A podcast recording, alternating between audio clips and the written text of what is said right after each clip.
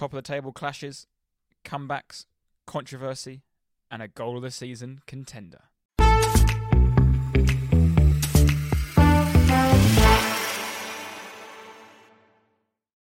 Evening, Tate. Evening, Jack. You all right? Yes, how are you? Not too bad. I've had better Monday mornings. Yeah. You know, we're talking in the afternoon. And I can see what, and you told me what's happened, but yeah, you've had some, well, help today, hopefully for your knee, but yeah, you're hobbling around. Yeah, a bit of a episode, as you call it, this morning. Those will know that I've suffered with my knee since the marathon training. Went for which I thought was a consultation for my knee. I ended up having the steroid injection and fluid taken out, which I haven't had for about 10 years, on an empty stomach, and passed out.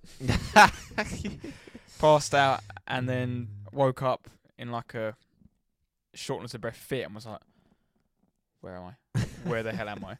And there's like 8 nurses around me. God. And yeah, it was a bit of an episode, but yeah, okay, I was pretty groggy through all day, but hopefully you get better. Yeah, hope you're on the mend. Hopefully, yeah. I've been given 98 days worth of tablets. Lovely. To take. So yeah, that'll be fun. What about yourself? Yeah, all good. Well, yeah. No, it was all right. Fine weekend. Nice Didn't weekend. Really do much, but did you go to the game yesterday? I did. Yeah, went to Spurs. Yeah. It's just weather's drawing in. It's dark, cold, wet. Yeah. But at least football's back. Yes, that was. It was good. Although Spurs lost, it was nice to have a full set of fixtures across Football League and all the rest of it instead of international football. Yeah, it was very nice. But let's crack on with the podcast today. And this evening we'll dissect some of the games, mainly talking about the big title top of the table clash was City-Liverpool, moving on to Chelsea-Newcastle, and then finishing off Everton-Man United. Bit about the games, bit about the teams, and a bit of everything really. But let's start with the teaser. And with Newcastle hosting Manchester United on Saturday night, can you name 6 players to have played for both teams in the Premier League? Oh, bloody hell. I'm going to say no, but I'll give it a go. Yeah. Right. Shall we start 12:30 game? Yeah, I think so. Start with 12:30 on the Saturday. As Klopp moaned about a couple of weeks ago that he didn't want the game at 12:30 because of the rest. Yeah. And a few people have said after that maybe that led to a bit of a lackluster game. I actually thought it was quite a good game. It was. I thought it was all right. It definitely wasn't. I know recently there's been Tottenham Chelsea and Chelsea City and other games, but it was all right. It definitely it's teed up to be like the blockbuster game of the year now, with obviously the recent success of City and obviously Liverpool and Klopp versus Pep, and it's built up to be that sort of English El Clasico of late. But yeah, it definitely wasn't it wasn't a terrible game, but yeah, it wasn't an exciting thriller. But yeah, I mean, I don't sort of jump ahead, but yeah, I think they were, in saying that, they're probably both quite happy with the result really, or maybe City less happy, but yeah, I think they're when inevitably when it's a draw, you're a bit like, oh, I'm in an R in, but ultimately it's a draw, it's a fair result, isn't it? So I mean, I think for it to be a open and wild game is like suicide for Liverpool. Yeah. Like they had to, like the way you have to beat them, especially at the Etihad, where what was it, 23 wins on the trot. Yeah. Yeah, and I think Klopp even said it, but they've tried it before, haven't they? They've done all sorts to try and beat them, and I think, yeah, like you said, an open game is probably the worst way to go about it against them. And it was quite an even game, to be honest, throughout. I don't think either team really. Start and, yeah. City had probably had the more chances, but I think Liverpool presented them. That presented Liverpool. Liverpool presented Man City with the chances. Yeah. Alisson early on, poor kick went straight to Foden. Well, the goal came from an awful drop kick that Ake picked up and did a little bit of nice skill, played through Haaland. Maybe you point your finger at the keeper again on the save. But yeah, I thought it finished quite. It was more the defending. Yeah, Alisson's obviously lobbed up, sliced his clearance or sliced the drop kick, and yeah, Ake just waltzed through Szoboszlai and Trent, and yeah, just I said before the game, I said Trent versus Doku, and you saw that, and yeah, Ake was the one that went round him and played in Haaland. But yeah, Trent's defending is just shambolic, but obviously the other side of his game probably outweighs it more than enough to warrant him playing for Liverpool and England and all the rest of it. But yeah, I just thought that Haaland's goal is what Nunes can't do. And yeah, and they said it in commentary because Nunes had that opportunity where he got played in and he couldn't get his feet, he muddled his feet up and lost the ball, and then a few minutes later Haaland two-touch, then his third was a goal and shows the difference. And yeah, I just think Liverpool are that striker they are lacking in that position. And Nunes is a good player. I'm not saying he's a bad player, but he's not world class. He's not a quality top level striker, I don't think, anyway, for what Liverpool want to do and win the league. Like, even Spurs have Son, Arsenal have Jesus. All right, Jesus doesn't score lots of goals, but he's a far better player. I don't know. I'd even have the likes of Watkins over the Nunes, but yeah, there we go. I mean, their goals normally come from Salah. Yeah. That comes from the wingers, and they typically, for Liverpool's best years under Klopp, has been goals from wide, Mane and Salah, and Firmino's chipped in when he can. But Nunes, like you said, strikes me as a player who should score 25, 30 goals. That's what he's in. That he's not a false nine. No, he's not exactly, Jesus. Yeah. He's not creative. He is the number nine who runs in behind. He's a striker, and he's all right. It's his first real season and first moment, and sort of developing and playing more and all the rest of it. But yeah, I mean, he's 24 years old and Haaland's 23. And yes, Haaland's an incredible player, but it's not. I'm not having this like Nunes raw chat like this. That's a load of rubbish. He's got to deliver, and I think he just lacks that composure. But there we go. But like touched on, the Man City striker became the fastest man to score 50 Premier League goals with the opener on Saturday. And he's not only just broken the record, he's absolutely shattered it, taking just 48 games to reach the milestone. I think the next one was Andy Cole. Yes. On 68, something like that. Yes, 60, something like that, 66. Something like that. Yeah. But I mean, Cole says he didn't score any penalties, so Haaland scored, I think, might have been 10 or something, 12 penalties, something. But yeah, it's ridiculous. Take penalties then. Yeah, it's ridiculous. Yeah, that's what I think. Just take them. But yeah, Haaland's absolutely obliterated that. And like we said, it was pretty even game. The second half started off slow, and there was a moment in that second half where Pep got a bit funny with the home fans, with the lack of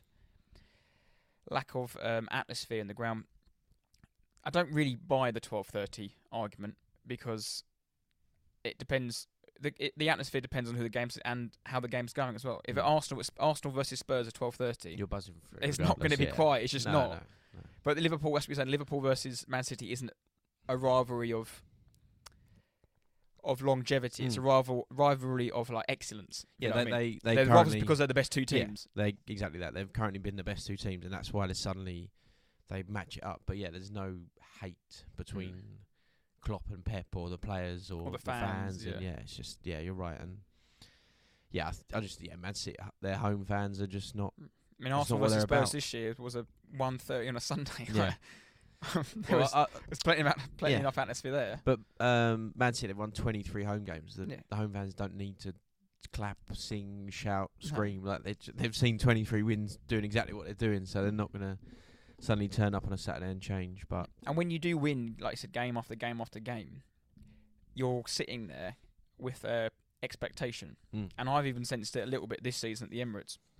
When you're playing the likes of Sheffield United, I know this is different because they're playing Liverpool, but when you're playing Sheffield United, you're playing your Burnleys at home, you're sitting there waiting to be entertained.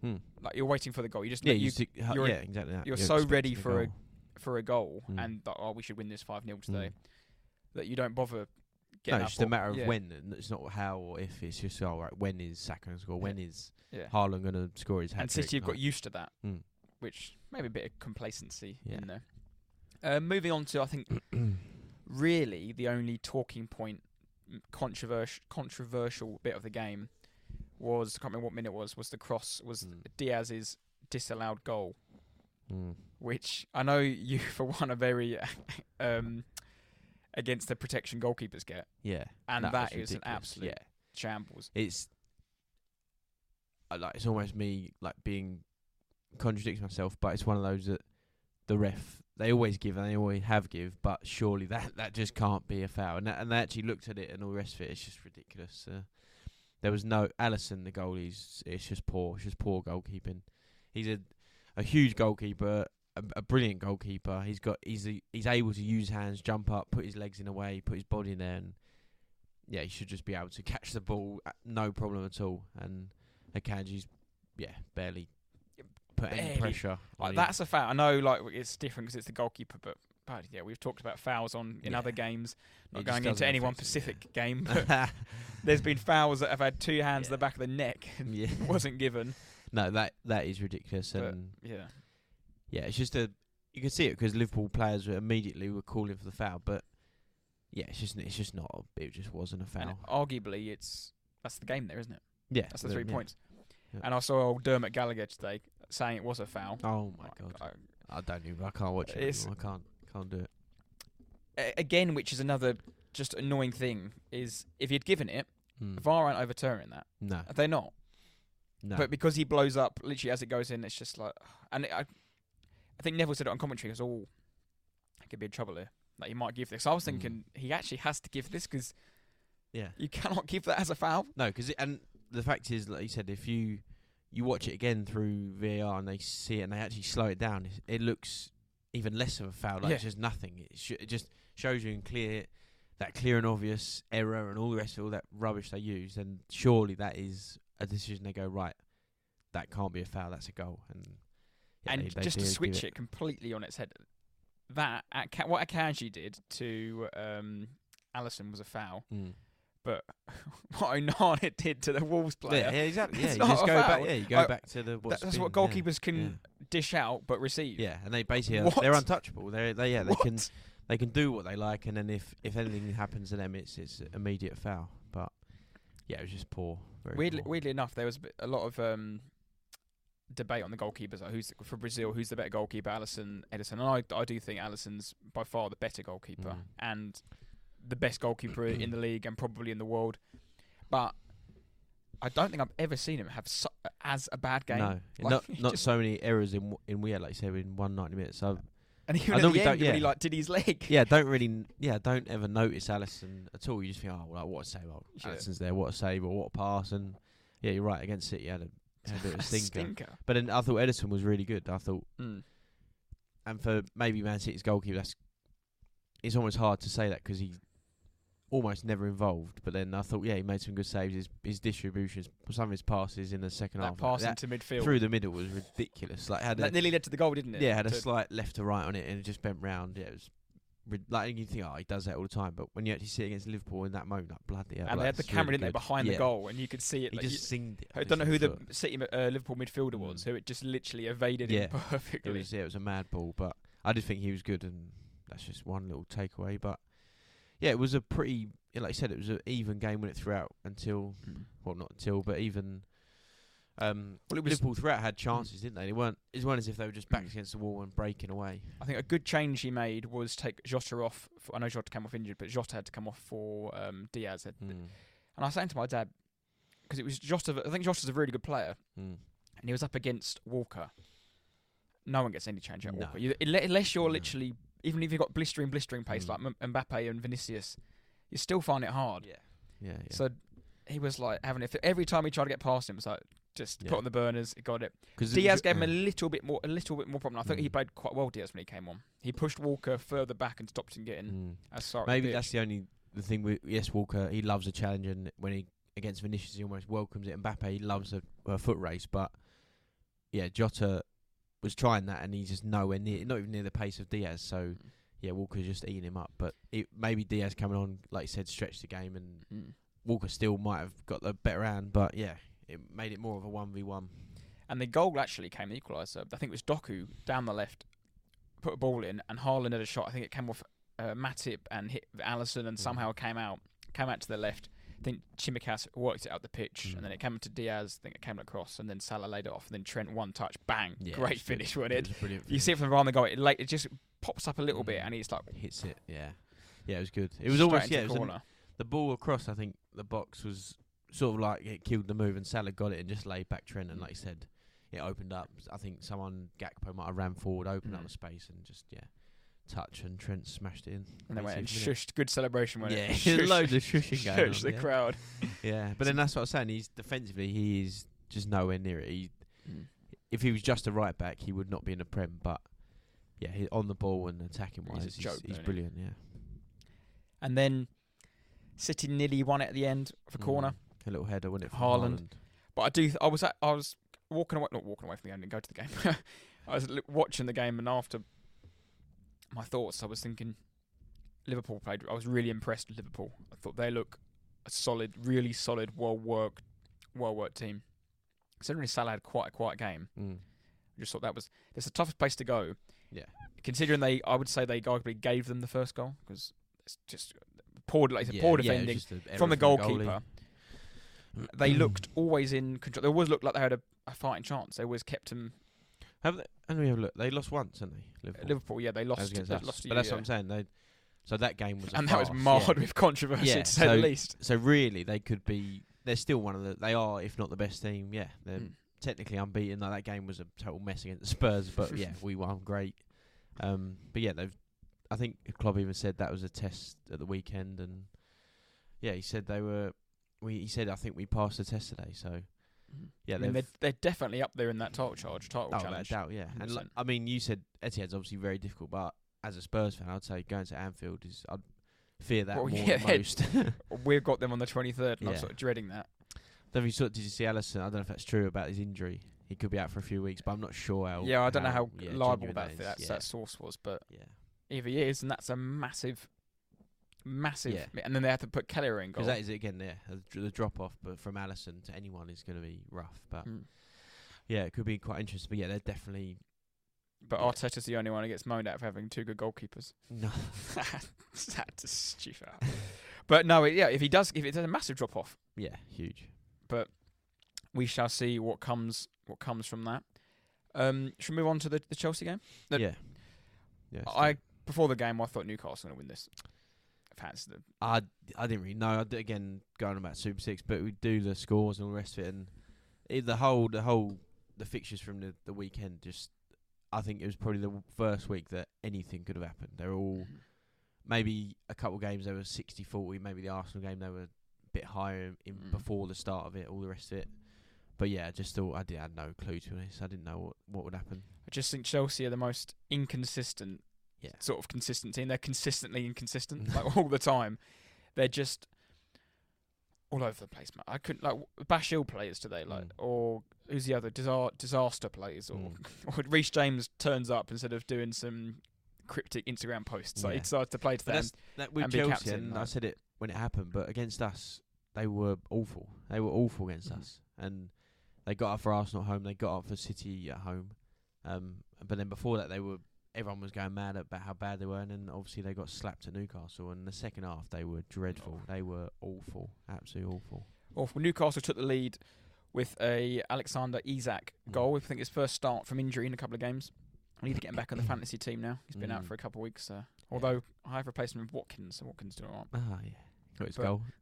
But no, it was a lovely little pass from Miley, the 17-year-old, making his first start at. St James's Park, local Geordie lad. But Sterling continued his good form, and he was free when he got brought down by Trippier. Yeah, whipped it in the top corner. Don't get me wrong, very good free kick, but Paul Merson made it sound like it was the second coming of Ronaldo versus Portsmouth while having a sandwich hanging out his mouth. Yeah, what a mess. I don't know if you got him later on, but Merson, what a mess that bloke is. That whole Gillette Soccer Saturday was awful. He's gone off the rails a bit this year. Like, he's just gone pure Chelsea. Like, I always knew he was a Chelsea fan, but he never really let it slip. Like, massively. I would never even have said that until this season. Because obviously he played for Arsenal. Maybe he's just biased towards Arsenal, and maybe I thought I just must support Arsenal. But yeah, you're right. And this year he's just gone he said, off the rails. Non-stop eating, as a sandwich, a protein bar. Normally they do it off air, but he was just eating it on air and eating and talking. Like, what is going on? And he had probably one of the bigger games at that time, Newcastle, Chelsea. Yeah, you're right. But no, great free kicker, and Sterling obviously continues his good form. Yeah. But 1-1 second half. The game was. Reading some of the articles and listening to Match Today, they said it went to a bit of a stale first 10-15 minutes. And it wasn't until Lascelles, it was from a corner that got worked out, and the cross came back in, and Lascelles got free header, thumps it in. On his own, wasn't he? Yeah, no one near him. Bangs it in, 2-1, and it was his first Premier League goal for 2 years. And then Match Today actually showed it from kickoff. And I think it was 60 seconds. Yeah, it was 51 minutes, but it could have been 59 seconds, something like that. Chelsea are playing it around Cole Palmer back to Thiago Silva, who just has complete brain fart. You can just see it, can't you, when you watch it? He looks to pass in and he sees all these Newcastle players like, oh shit, and then it's obviously gets a touch. Joe Linton gets in and you hear the sound go, huh? Go on. Yeah. And then because he just literally walks it, runs in 600. So close. Yeah, I did think that. I watched it, the replay this morning. He get, like you said, he just drills so close and it just smashes it. Reminds me of like a goal you'd score in five-a-side where your defenders give it away and like the goalkeeper's like just a fat bloke from the pub. He doesn't really want to go in goal and he's just like, I'm getting out of the way of this. And you just absolutely nails it. Yeah, for literally no reason. Nails it in. 3-1, game over. Reece James has earlier been booked for a pathetic little kick the ball away. Yeah. Second yellow after. And then Gordon got through. Gordon's on some form at the moment. Yeah, he's doing all right, isn't he? Very good player at the minute. Stretches all defences, and they've been doing this tactic with Wilson and Isaac. Once one of them got tired or if one of them's injured, they come off early on, and then Gordon seems to end all the games as the number 9. Maybe he's got that extra bit of pace to stretch the defence, but he stretched Reece James, and Reece James just... that was one of them challenges. Would say it was a challenge, pullbacks, where I think he's just given up. Yeah, totally. He doesn't want to be on the pitch anymore. He's lost his head. See you later. And he knows when he's been sent off, he's like, oh, I shouldn't have done that. Yeah, he was just under captain as well. Just sloppy, wasn't it? Poor performance. And that summed up their second half, really. They would, that bit of play was just... Well, that sums up Chelsea in a nutshell. They just... that was my captain doing that. I'd be so, especially someone who hasn't played, like barely played because of injury and that. He's just given up on it.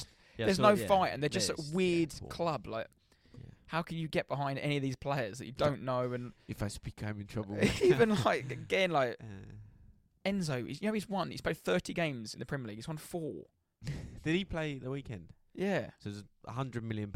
And then they had the Villa bloke. They had the Villa bloke as well, the one with the long name. Yeah, Chuku. Whatever his name is. If I think old what's his name? Casado's on the bench. But but then that has been Chelsea this season, and Cole Palmer doesn't get a penalty, just doesn't score. He didn't have a sniff involvement or something. Yeah, I saw that. Yeah, no, they were just poor. Gordon ended it off. Even Gordon's goal, bloody hell, that is soft. Like just little 1-2 gets through, lovely slot finish and. Yeah, Chelsea just didn't want to be there. Yeah, it was done with it. As soon as that third goal rolled in, it was... And the way it happened, Thiago Silva, although he's not the captain, the leader, the veteran, and then, when he's made a mistake like that, it's time to go. That was Newcastle's 5th straight home win, and that moves them within 3 points of Spurs, while Chelsea stay in 10th, I think. They're 7 clear of Chelsea now. 16 points. Yeah. And if you look at it, Chelsea are on a high... Everyone's going mad about how good they were, a couple of good results. And now you look at the last 2 games from the other side, they've conceded 8 goals in 2 games. And I thought that, Yeah, and before the break, it's a brilliant result against City, but then, to go to Newcastle and concede 4 again, it's, Pochettino's probably scratching his head, but, they were just poor, weren't they? Poor. And arguably, they haven't got, that back four is, I know Cucurella is not Chilwell, but still, it's a £70 million fullback you got there. Yeah, they won't spend £1 billion, haven't they? I just think there's Poch being in the stands as well. The whole thing just stunk. Like, I just think there was. I don't know, Chelsea just a weird club, mate. And I'm glad I don't support them. Yeah, that's all I say. I'm glad I don't support them. That's my final comment on them. But talking about home grounds or away games, Newcastle is very tough. Injury-ravaged squad. I think they had 3 goalkeepers and a few under-21s on the bench. That Miley starting... Who all came on, didn't they? Yeah, they had a few come on. That 17-year-old Miley only signed his first professional contract in May of this year. Yeah, Lewis Miley, So, I mean, their squad is, totally dismantled because of injuries, and they, at home it's irrelevant to them there. It's a incredibly hard place to go and play. Well... Moving on to a place that we thought was going to be an incredibly hard place to play, Goodison Park. Yes, I really thought, and I think everyone thought, the atmosphere will be up and they'll be doing all this and it'll have a good effect on them. But how wrong were we? So shall we start with a quick little run through the game and then go on to points? Points. Yeah. Right, and like you said, like you saw all the red cards, pink cards of their Premier League, they're up. It looked like this looked good, didn't it? Like, yeah. Everyone had it on. There was a banner of Sean Dyche. Yeah, Everton were preparing for that game. They had a march to the ground in protest. They had, like you said, all the banners and little leaflet things, and it was hostile atmosphere. It was meant to be, and then Garnacho happens. It's such a sucker punch. Yeah, ridiculous. And it's one of those ones where, because it's such an unbelievable goal, like if it was a little scrappy tap, it probably wouldn't have happened, but you're just like, wow. Exactly. Like, what do? Like, you just have to stand there and clap, don't you? And yeah, it was like you said.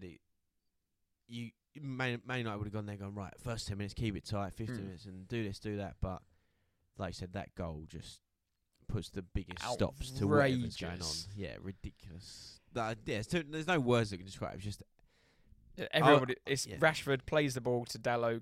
Dallow's cross actually isn't that great. Cause it's even Lindelof's pass at the start that he pings it out to Rashford out wide is like a great ball from Lindelof, and obviously he slips in Dallow. Dallow's ball is slightly behind the players running in, and Garnacho quickly reads it, makes a step back, and flings his body up there. It's just there's not enough words for it. It's just unbelievable. My first thing was that was better than Rooney's.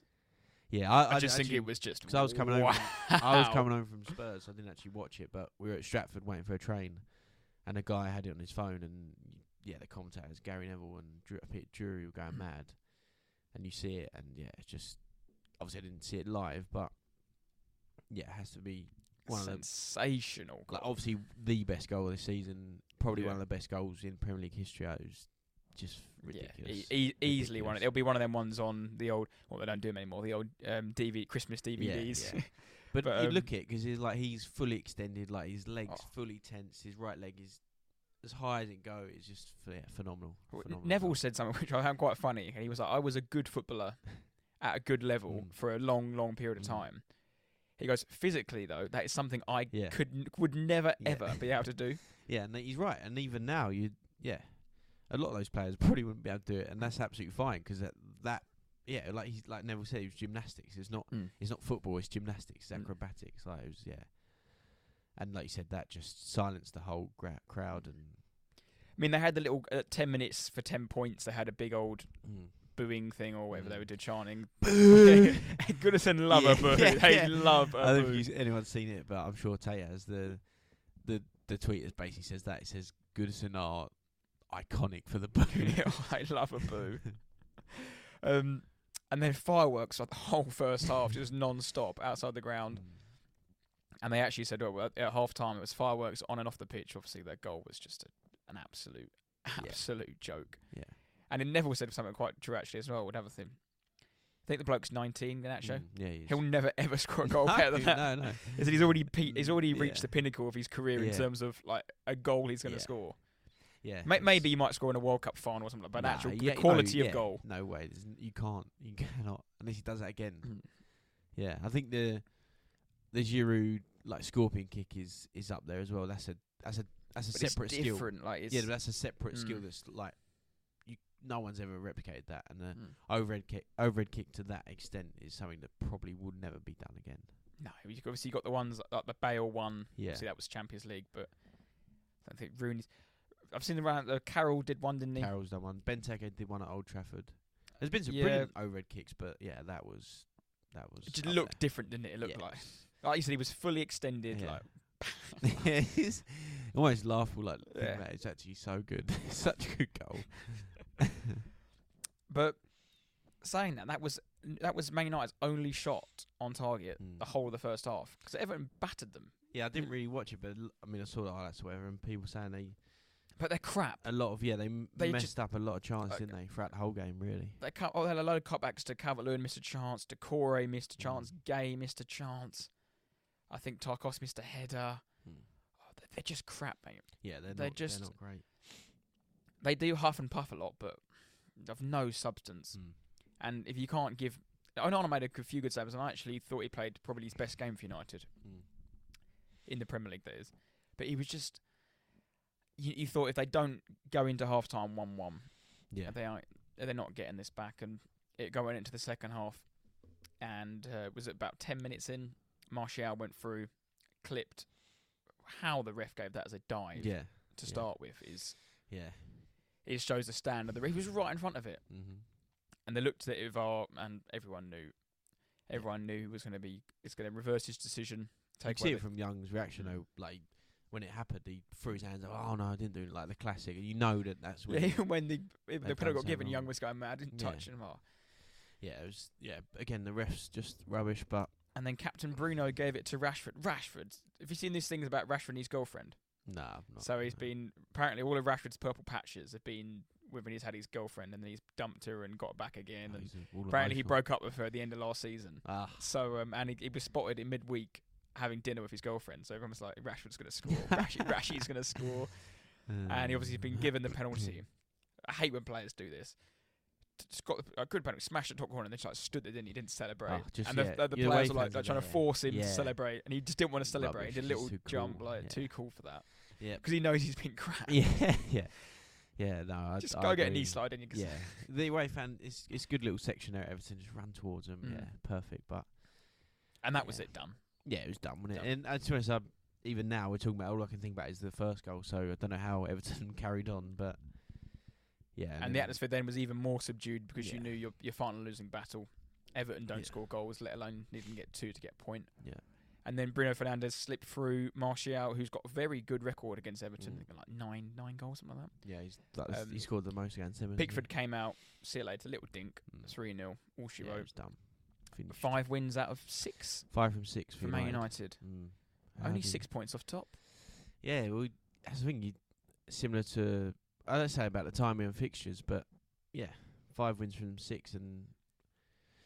They're looking very good, but then the next few are much harder games. I think now it's going to be squeaky bum time for Ten Hag. Do you reckon? Yeah. Do you really think? I said to Ben, mate Ben, who's a big Man United fan, I said your next 3 games you've got Fulham, Luton, and Everton. You need 9 out of 9 considering the run they were just on. They got whacked at City. You need 9 out of 9 because they're going Galatasaray away on Wednesday night. Yeah, Wednesday. Galatasaray are the second in that group, I think. Yeah, the United at the bottom, aren't they? Yeah. If United don't win that, they're out. Yeah, I think they'll go out of the Champions League. They're out. So they'll be out of the Champions League, and then they've got Newcastle away, and you've seen what Newcastle like. I know they're at home. I know they've got a few injuries, but they're at home. Their home record is a joke. Man United haven't played well against any good side this season so far. You saw the performance they put in at your place. It was just pathetic. Yeah. And they've got injuries themselves as well. So I think Newcastle, you never know, it's a tough place to go. And then they've got Villa, they've got Liverpool. Yeah. No, they've got hard fixtures. West Ham away, and then they've got Barn at home. If they're already out the Champions League, that's going to be a bad atmosphere. Although Barn are already through as winners, so they've got 2 dead rubbers.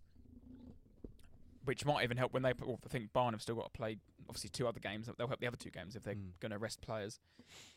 I just think now it's going to be a difficult run into Christmas and New Year for Ten Hag, because he's had not an easy run the last 3 games, but if you're struggling for form and someone offered you on a plate Fulham, who are disaster, like they can't score goals for nothing, and that was a 90th minute winner, 1-0 at home to Luton, not exactly convincing. Yeah, no, it's true. It's and then Everton, true. Yeah, they're 3 nice games to get a little points under, and before that was McTominay in the 95th and 96th minute against Brentford, and then the other game was Sheffield United. I mean, if you can't beat Sheffield United, you need to go down. Yeah, mention Sheffield United and Burnley later on. But right, shall we move on to the 10-point deduction? Yes, we obviously had Andy last week on the show, the podcast and that, and we haven't really touched on it, but everyone should know, and everyone probably has heard that Everton have been deducted 10 points for a breach of profit and sustainability rules ahead of their Premier League clash against Man United in the international break, and it's the largest points deduction in Premier League history, I think. And it's for that case. There's the word disproportionate has been thrown around a lot, and it's probably correct. I don't know. Do you think you have any sympathy for them for it, or so? There's a lot to digest and take in on this. Obviously, the easy throwaway comment people have been saying is, oh, if they've got 10 points, then Chelsea and City are going to be in League One and relegation. Yeah, it's a total different case for them. Them 2 clubs aren't charged with the same breach that Everton did. They've got different charges. Everton Basically, in the simplest terms, each club is allowed to lose a maximum of £105 million over the period of time, and Everton lost over the 2021-22 season, ended up losing £124.5 million. Yeah. They were working with the Premier League with it to try and get it resolved, and the Premier League apparently were in contact with them saying, like, you're getting close, like, top buying players and things like that. Because, that's the thing. Everton were open and they would... They basically went to the Premier League and said, right, this is happening, what can we do about it? And that's probably where they're a bit disgruntled, in that they were open and they said, right, we need help, we need to try and get through this, and they've been slapped with a 10-point. And Everton have pointed to the COVID pandemic for part of the reason they've lost money, because that did dissipate the transfer market. Players stopped moving, and deals did dry up. Clubs weren't getting any money in from ticket sales, so they could spend less. And the thing is, because FFP is based on revenues, and then that is linked to the profit and sustainability of the club. And so, and that's current within the Premier League. For whatever reason, it's currently looked at a 3-year cycle. But to improve your revenue, a very effective and simple way is to invest larger amounts of money within a club or business, whatever you're doing. So for example, Everton, their stadium costs around 500 million, but the benefits of that will not be immediate. That will be that's a long-term benefit as such, and investing in such a large amount of sum in the stadium. But so they've spent over 500 million, but their club's a mess anyway, with players going in and out. They're selling players what they think for cheap.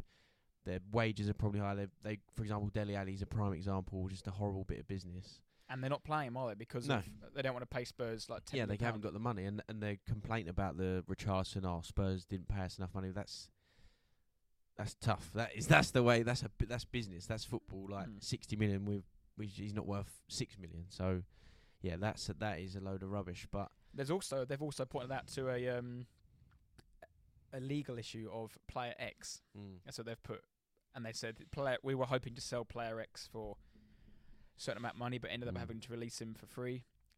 I can only guess that player X is Gylfi Sigurdsson. Yeah.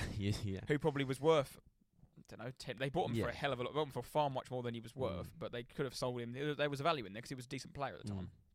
But obviously he had issues off the pitch, meaning they had to release him, get him out the back door, and no one's heard of him since. But but Everton have just made, and we've said time and time again, awful decisions. They sold Luca Digne in January sometime under Rafa, because he fell out of Rafa, sold him for a good amount of money, and then went and bought Patson and Milenko, who were two like budget fullbacks. And they shifted out players, but then they've replaced them. You shift out players for a reason, to make money, but so don't go and you can't spend that money. You have to operate within your means, and they haven't been doing that. They signed that centre mid from some French team. We played like 2 games for him for their record fee. I want to say his name's like double-barreled name, like Garmin, something like that. Right.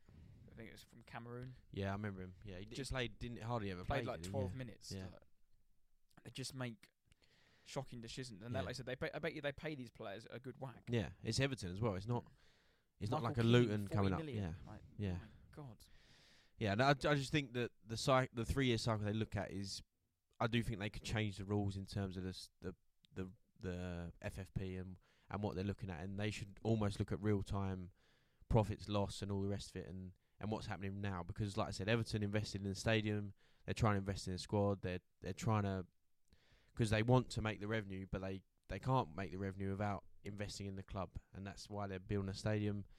I just think whether it's the Premier League or whoever else, the board, the executives above it all that operate it all, and then look at all the rules and who's doing what and who's doing this. And I just think they could change the rules, and that's a much larger conversation. It involves different accounting, different analysis, different projections of money and all the rest of it. But I just feel like it's almost like the top 6, they're in control, because they're already in a good state. That's Tottenham, Arsenal, Chelsea, City, United, whoever, Liverpool. They are worldwide enormous clubs. They'll always have the money. But a Luton coming up, Everton, the mess they've been in. It's it's almost impossible.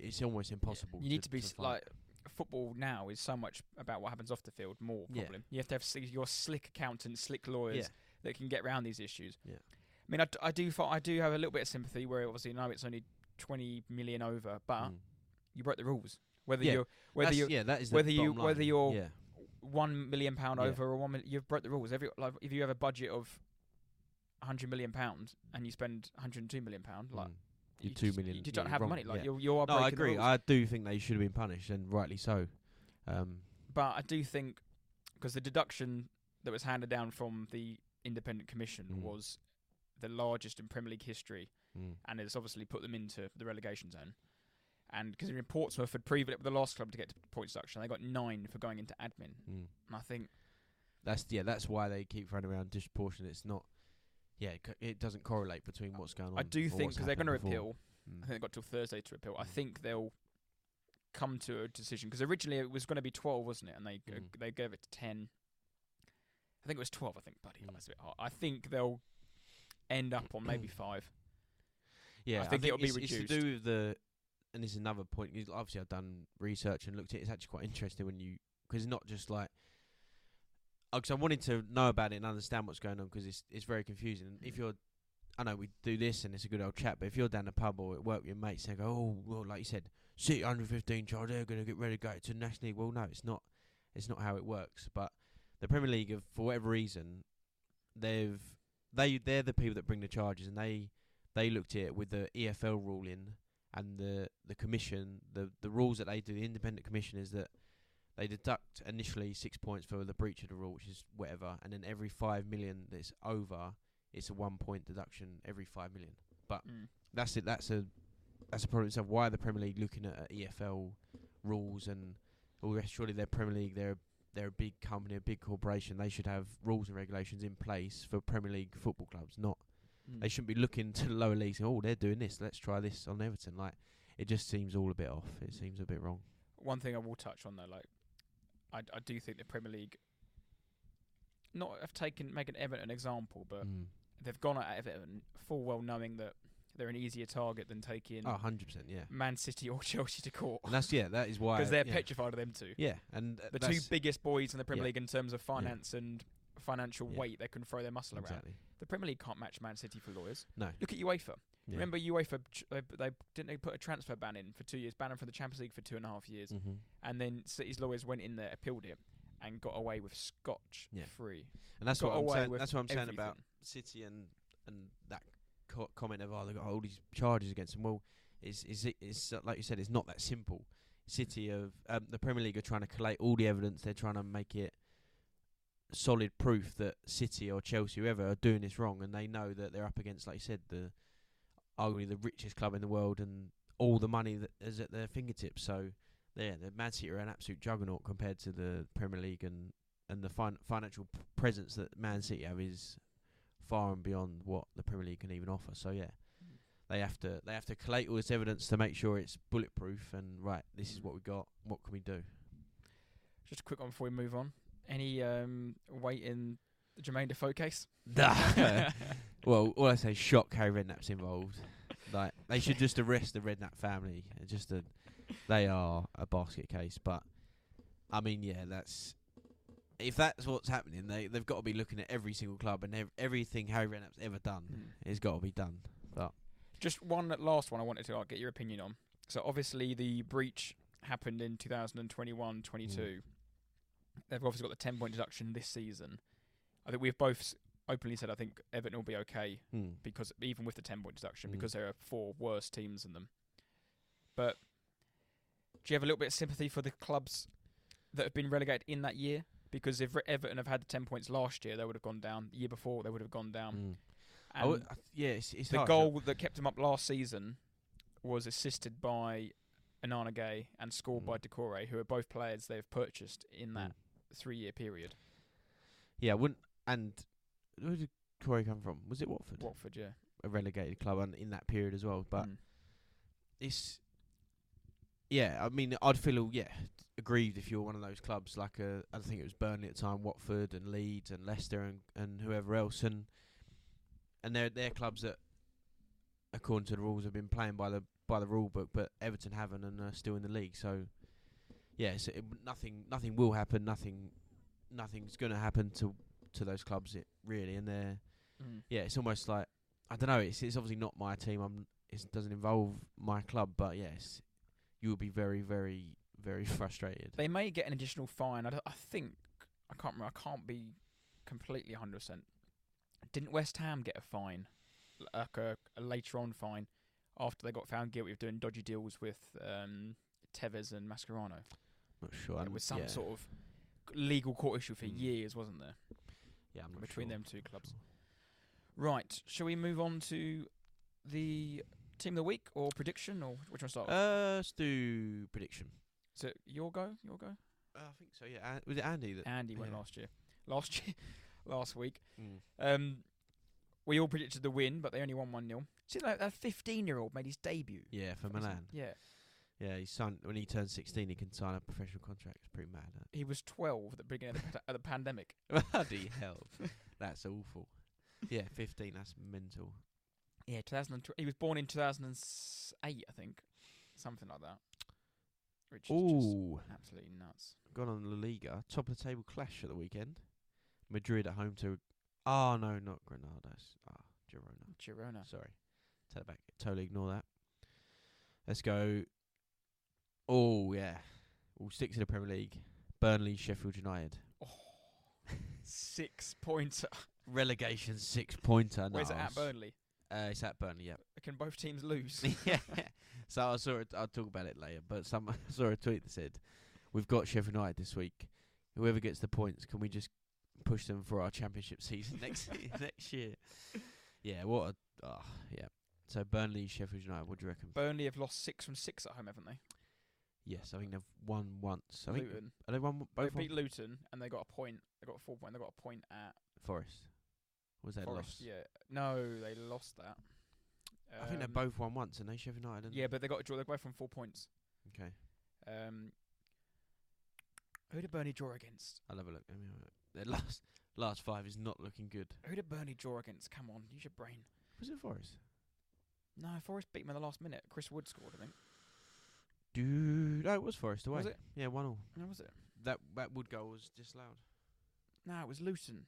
Who did Forest beat in the last minute? Because Griff had him on it weren't Burnley. On last man standing. It was a Friday night. Don't know. Burnley maybe they beat Luton. Was it Luton? They beat Luton 2-1. Yeah. 85th minute. That Lascelles scored quite a good goal. Oh, there's one last minute goal I'm thinking of. Right, so Burnley, Sheffield United, Saturday 3:00. Saturday 3:00. Oh. 2-0 Burnley. Yeah, I want to go 1-0 to Burnley. 1-0 to Burnley. Yeah. Home. Scrappy, horrible game. 1-0, you say? Yeah, 1-0. Alright. Write that down. Yeah, I'm doing. Those you can't see me, I'm not on camera, but I'm doing my notes off my phone today because the first time my eyes are struggling to to have a look at this. Right, team of the week. I'll kick us off and start in goal. And a goalkeeper that we've both given a bit of stick to this season, but like I touched on earlier, I actually think he had his best game for Manchester United, and it was Andre Onana. Yes. Made a couple of good saves. Distribution was very good. Clean sheet away at Everton can be a tough place to go, especially considering the atmosphere that we expect it to be. But there's no flapping from him from corners. No, there was no... I think he's kept 5 clean sheets now as well. There was no spillages. There was no nothing. Talking of clean sheets, I still forgot that De Gea still hasn't got a job. Yeah, and he got the most clean sheets of the Premier League last season. Liverpool might be sniffing around him, but yeah, short-term loan. Yeah. Do you want to move into defence? Yes, I'm going to take Mengi from Luton. I think he scored at the weekend, didn't he? In their 2-1 win, their first win in the Premier League. Yeah, Mengi. I mean, obviously didn't keep a clean sheet, but yeah, a goal for Luton at home against Palace. First win, deserves to get in. And our second defender is Jamal Lascelles. I'm going to touch him a bit more later on, but I thought he had a really good game. He's played great form and scored the goal, captain, first goal in 2 years. And yeah, I'll get on to later why I select him in the team. I'll take a first midfielder, and that's Alejandro Garnacho. Enough said. Yeah, he just. I mean, I don't even care what he did in the game, but that goal alone is unbelievable. So yeah, he slots straight in. And then we've got a teenage vote. between Lewis Miley and how are we pronouncing it? This? His first name's Kobe. I'm going to go with Manu. Yeah, that's the one, Manu. Manu. They both started for their respective clubs in central midfield, and both put in really, really good performances. Yeah. I think Manu's a little bit older, isn't he? Yeah, 18. Manu's 18 and Miley's 17. But yeah, I think Manu. Yeah. I think they're. I mean, I don't know anything about Man United's youth, but they were. He got injured pre-season. He was not tipped, but they said we're okay. We don't need to sign anyone. We're gonna play Manu. He looks like a good player. All the rest of it. And he got injured, so they bought Amrabat. But yeah, I mean, Amrabat looks like a clown, doesn't he? Yeah, as your debut goes in that sort of. Again, it's quite a tough atmosphere. Everton away, all the rest of it. 18 years old, and he looked very, very good. But yeah, Miley as well. Yeah, and up top we've gone with Erling Haaland, scoring the goal against Liverpool's 50th Premier League goal in 48 games. I think every time we do one of these, we try not to put him in. Yeah. I think we actually consciously try not to put him in because it would just be the same old story, just repeat. And if he'd have scored and it almost meant nothing, then he probably wouldn't have been. But yeah, the fact it was quickest to 50 goals is... Yeah, again, you can't really ignore it. I think he scored a hat-trick the other week and we didn't put him in. Yeah. Try someone else. Yeah, there was some good performance, though.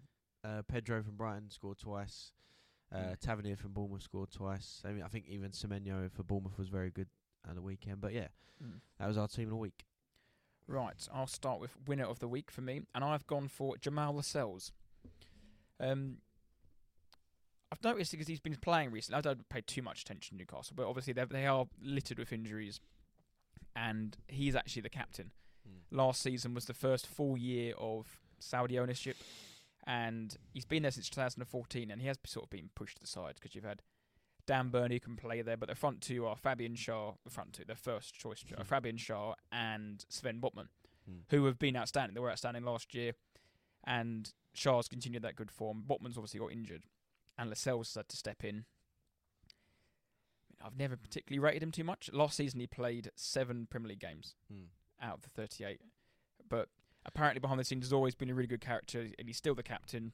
But this season, since injuries, he's stepped in. He's played 8 games already, playing Champions League football as well, and scoring his first goal for 2 years. Just think he deserves a bit of acknowledgement, really, of how well he's played. And there was quite a funny interview of him after, because he actually got subbed off in the 87th minute of the game for one of the youngsters, I believe.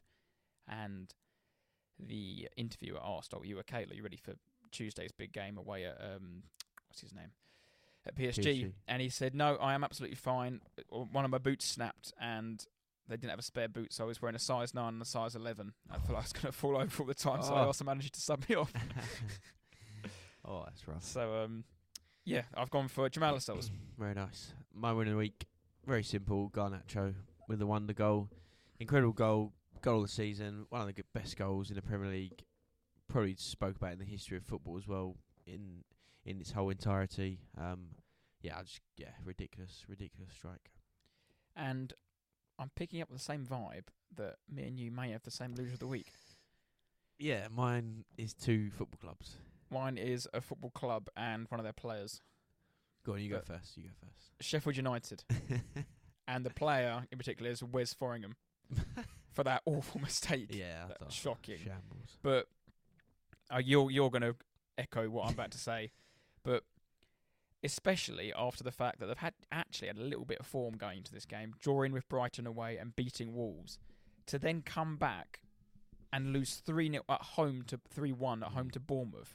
Absolute pathetic. Showing no fight. Got 4 points.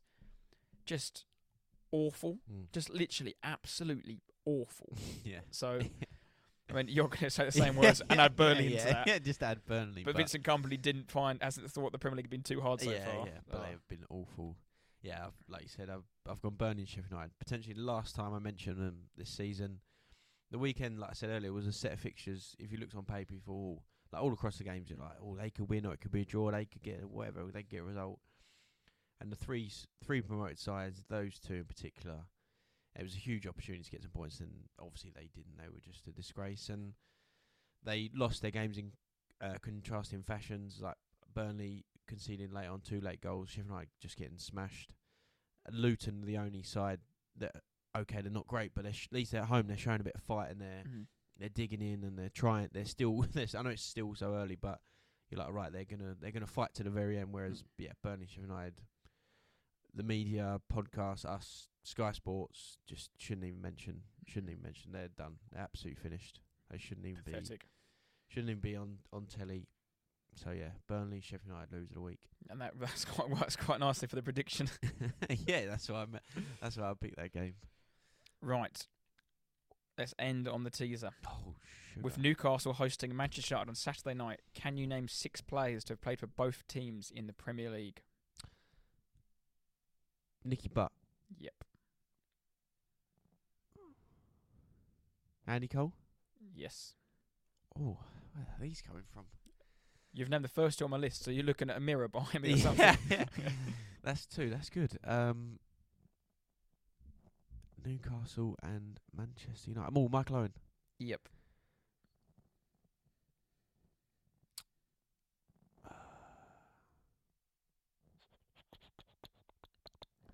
Oh, I feel like I had one that was more modern, but I've totally lost it. Oh. Is there more than 6? Like, there's probably 12. Right. Oh, I've lost my train of thought now. There are 3 players I've got here that played for both clubs, just not in the Premier League. I will accept them if you get them. If I get them. Nicky Butt, Michael Owen. Who did I say? Nicky Butt, Michael Owen. Andy Cole. Yeah, gone blank. Any clues? Striker, I think attacking. Leeds. Oh, Alan Smith. Yeah. Yar. Think of a shit winger. Oh, Overton. Yep. Oh God, it's all coming back. Premier League winner, just not with Man United. Bit of a bad boy.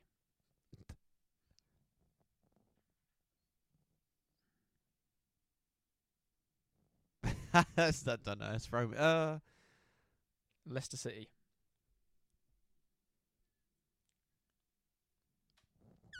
Danny Simpson. Oh, Danny Simpson. Bad voice. That just threw me off. I had all sorts. I had that celebrity Harvey, the rapper or singer. I had Harvey. He played Socrates. Giuseppe Rossi, do you remember him? Yeah. Keith Gillespie. Giuseppe Rossi. Yeah. Bloody hell. Ronnie Johnson. Luis Saha. Yeah, Saha could have been.